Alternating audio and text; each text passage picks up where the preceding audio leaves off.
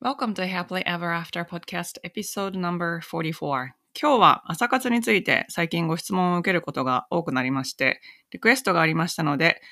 朝活、特にアファメーション、ビジュアライゼーション、ジャーナリング、この3つについてどういうことをやっているのかということについてお話ししたいと思います。本題に入る前に、12月2週目の週末、日本時間の週末ですね、えー、土曜日と日曜日の朝8時ぐらいから、まだ時間 はっきり決まってないんですけど、あの、来年2021年に向けて90日アクションプランを立てるワークショップを、えー、予定しています。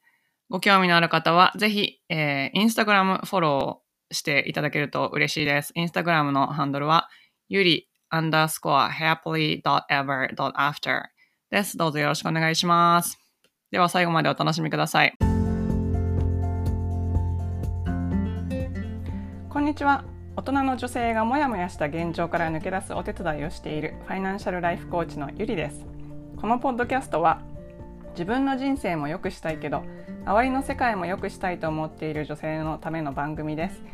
ソロエピソードでは心理学や NLP マインドフルネスなどに基づいたマニアックな話をしていますどのように考えればモヤモヤから抜け出せるかといった話が中心です。インタビューエピソードでは世界で活躍する女性に今までどんなことを考えて生きてきたのかまたこれからどういう世界を作っていきたいのかというようなことをお聞きしています。リスナーの皆さんのためになってしかもやる気が出てくる明日から一つでも新しいことができるような番組を目指しています。質問リクエストなど受け付けていますのでぜひインスタの DM かメールまでご連絡ください。詳しくはショーノートのリンクをご覧ください。最近なんかいろんな方とお話ししていたら私のポッドキャストを聞いて朝活を始めましたと言ってくださる方がいらっしゃってとっても嬉しいです、えー、朝活推進派のゆりです。えー、私あの夜型だったんですけれども朝型にしてからだいぶ人生が変わったのでまあおすすめしてるんですけれども、ただなんか人間にはバイオリズムがあって、夜型の方が体に合っているという方もいらっしゃるので、えっと、それを無理して朝早起きとかに変える必要は全然ないと思います。もし朝できない場合は夜やっても全然構わないと思うんですけれども、えー、朝活の時にやっている行動一連をもう一回あの言ってみますと、えー、何か書く、それから瞑想とか何か沈黙する、それから読む、本とかを読むですね。それからアファメーション、それからビジュアライゼーション、えー、そして最後にエクササイズ。まあ、これ順番なんでもいいんですけれども、この一連の動作を、まあ、一気にやる。だから夜に多分エクササイズはしない方がいいと思うんですけど、まあ、朝にやるんだったら、エクササイズ最初の方にやった方が脳が活性化していいと思います。でですね、今回ご質問いただいたのは、えっ、ー、と、アファメーションビジュアライゼーションジャーナリング、具体的にどうやるんですかっていうお話なんですけども、じゃあ一番簡単なジャーナリングの方から、えー、お話ししていこうかなと思います。ジャーナリングは、あの、私のやり方ですと、うん、なんか最初に、まあ、バレットジャーナルっていうものを使ってるんですけれども、これ別にバレットジャーナルじゃなくても何でもいいと思うんですけど、バレットジャーナルってなんか、なんていうんですかね、ドットみたいなのしか書いてない白いページ、ブランクページがいっぱいある、あの、手帳で、これ YouTube とかで見ていただくと、すごいアーティスティックにやってる方がいらっしゃるので、まあそういうビデオを見てるだけでも面白いんですけど、私時間もったいないのでそんなに綺麗にはやってません。ただ、あの、バレットジャーナルやってていいなと思うのは、うん、なんか書式が決まってないので、自分の好きなように書けるっていうことがいいと思っていて、えっ、と、一日の計画とか、立てるだけじゃなくて、自分が考えたこととか思ったことをすぐ書き留めるノートとして使ってます。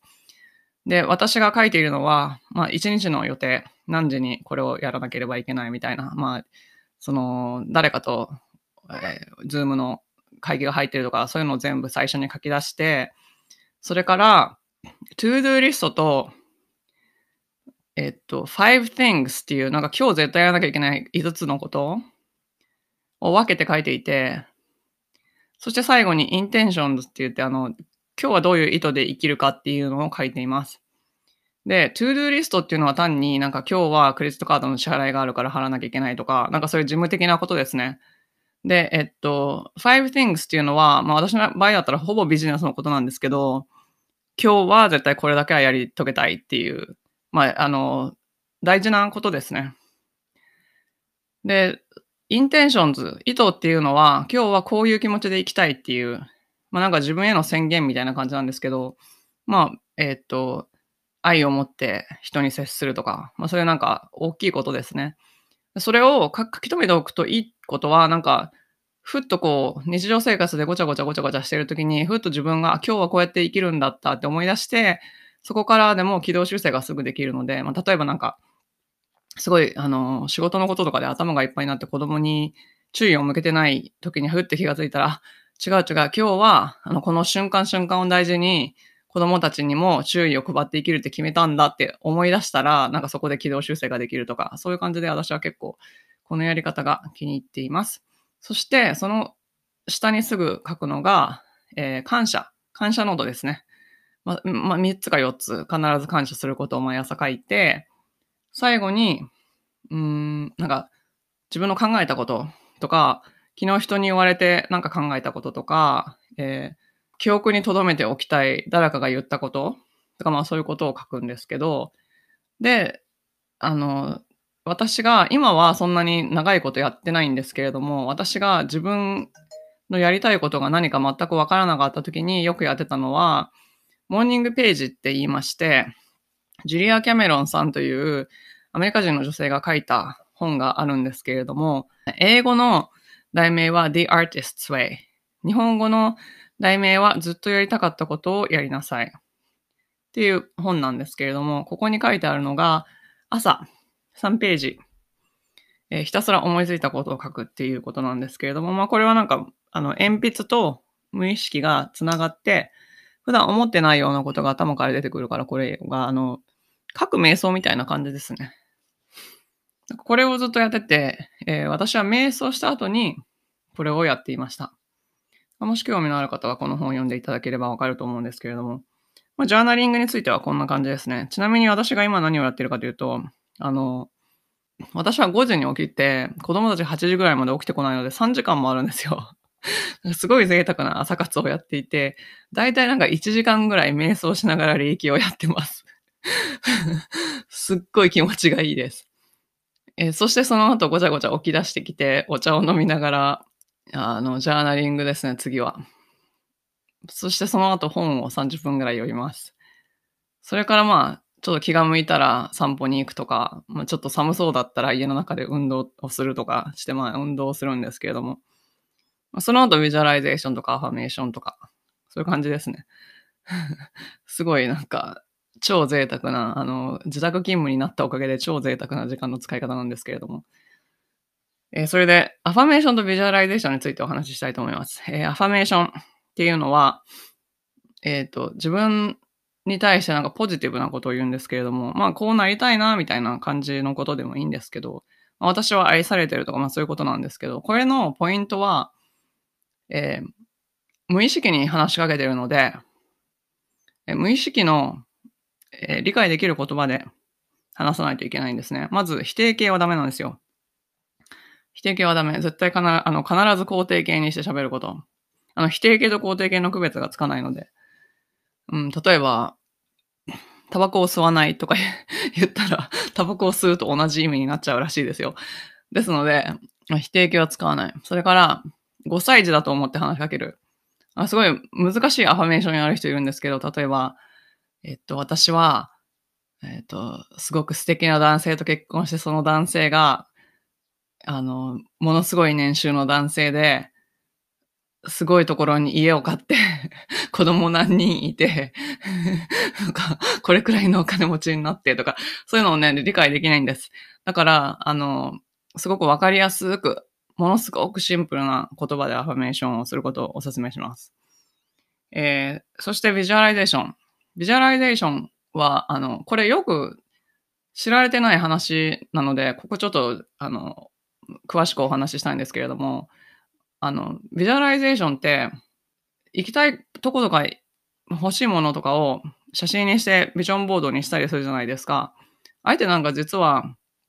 あの、不完全なんですよ。その目の前にそのものが見えてる状態。だから自分のメモとしてそのものが見えてる状態。例えばなんかこういう家が欲しいなって思って家の写真とか内装の写真とかがあるじゃないですか。で、その状態で自分の目がそれを見てますよね。だからその状態だと、あの、無意識の中ではもうそれは自分が持ってるものと同じように見えてしまうんですよ。だからビジュアライゼーションの時に一番大事な、まあ一番大事というか二つ大事なことがあるんですけど、その一つ目は自分が自分のビジュアライゼーションのイメージの中で全身映ってることなんですよ。だから自分が外から自分を見てるんです。それが大事なんですよ。だから例えばその家が欲しいと思ったら、その家の写真の前に自分の全身が映ってるのを実際の自分が見ているっていうのをビジュアライゼーションするんですね。そうすると、あ、まだ手に入ってないからそっちに向かっていかなきゃいけないんだなって無意識が理解できるんです。まあ、それが一つ。それからもう一つは、叶いやすくなるビジュアライゼーションっていうのは、まあ、ビジュアライゼーションって目で見るっていう意味なんですけど、実は五感を使った方が叶いやすくなります。えっと、まあ、目で見てるじゃないですか。そこに、えっと、何が聞こえるかとか、どんな匂いがするかとか、風が吹いてるとか、なんか他になんか感じるものはあるかとか、あとなんか家だったらその家の質感触ったドアを触った時の、えっと、ドアノブの感じとか、まあそういうなんか食感ですね。とか、あとは、あの感情、自分のがどんな、どんなすごい嬉しい感情を感じるかっていうことを、まあ、とりあえずなんか思いつく限り自分の感覚すべてを使って想像するんですね。で、それが想像できたら、その感覚を一個一個、えっと、つまみを上げるみたいに、倍増とかする、するんですよ。なんか、あの、例えば、目で見えるものだったら、その家の、家の、家が想像できるとしますよね。そしたら、え普段の光で見えてるものをすっごく明るくしたりとかするんですね。その、その、イメージ自体をものすごくこう、ビビッドにするんですよ。そうすると、なんか、あまあ、それ、それをしながら聞こえるものとか、すっごい大きな音にしてみたりとか、風の感じをすっごくわかりやすく、もう風なんかすごい来てるみたいな、皮膚感覚をもう倍増させたりとか、まあそういうことを全部の刺激に対してするんですね。そうすると本当になんか感情的に臨場感が溢れる、感情の臨場感が溢れれば溢れるほどビジュアライゼーションが叶いやすくなるので、まあそのその感情を高める。ものすごくもうなんか、本当に手に入っても嬉しくて泣きそうなぐらいの感情ぐらいまで高めると、ビジュアライゼーションが本当にうまくいきます。なので、ぜひ試してみてください。それでですね、あの、興味のある方は、何回もご紹介してるんですけれども、ハル・エルロッドさんの人生を変えるモーニングメソッドっていうのがあります。英語では The Miracle Morning。で、これと同じように、えっと、お金持ち向け、お金持ちになりたい人向けですね。えー、その本は Miracle Morning Millionaires っていう本です。えっ、ー、と、もし興味のある方はそれを読んでください。それから、えっと、これは日本語では、えー、見つからなかったんですけれども、ロビー・シャーマさんという方も、えー、朝活の本を書いていらっしゃいます。これは英語なんですけれども、The 5am Club っていう本を書かれています。ロビン・シャーマさんです。これ、これ、こういう本を読むと、あの、より詳しく朝活について、なんかポイントとか実例とか、いろいろ出ていてとても楽しいので、もし興味のある方は、ぜひ読んでみてください。最後までお聞きいただきありがとうございました。この配信がお役に立ったら、ぜひお友達とシェアするか、または配信登録、星マーク、ポチッとレビューの方よろしくお願いいたします。最短で結果を出す1ヶ月でセルフイメージが変わって引き寄せられる人になるコーチングセッションに興味のある方は、ショーノートのメールアドレス info at yuri-media.com からお申し込みください。そして現在、もやもやからやりがいを探す20の質問ワークシートも無料ダウンロードプレゼント中です。これもショーノートのリンクからご覧ください。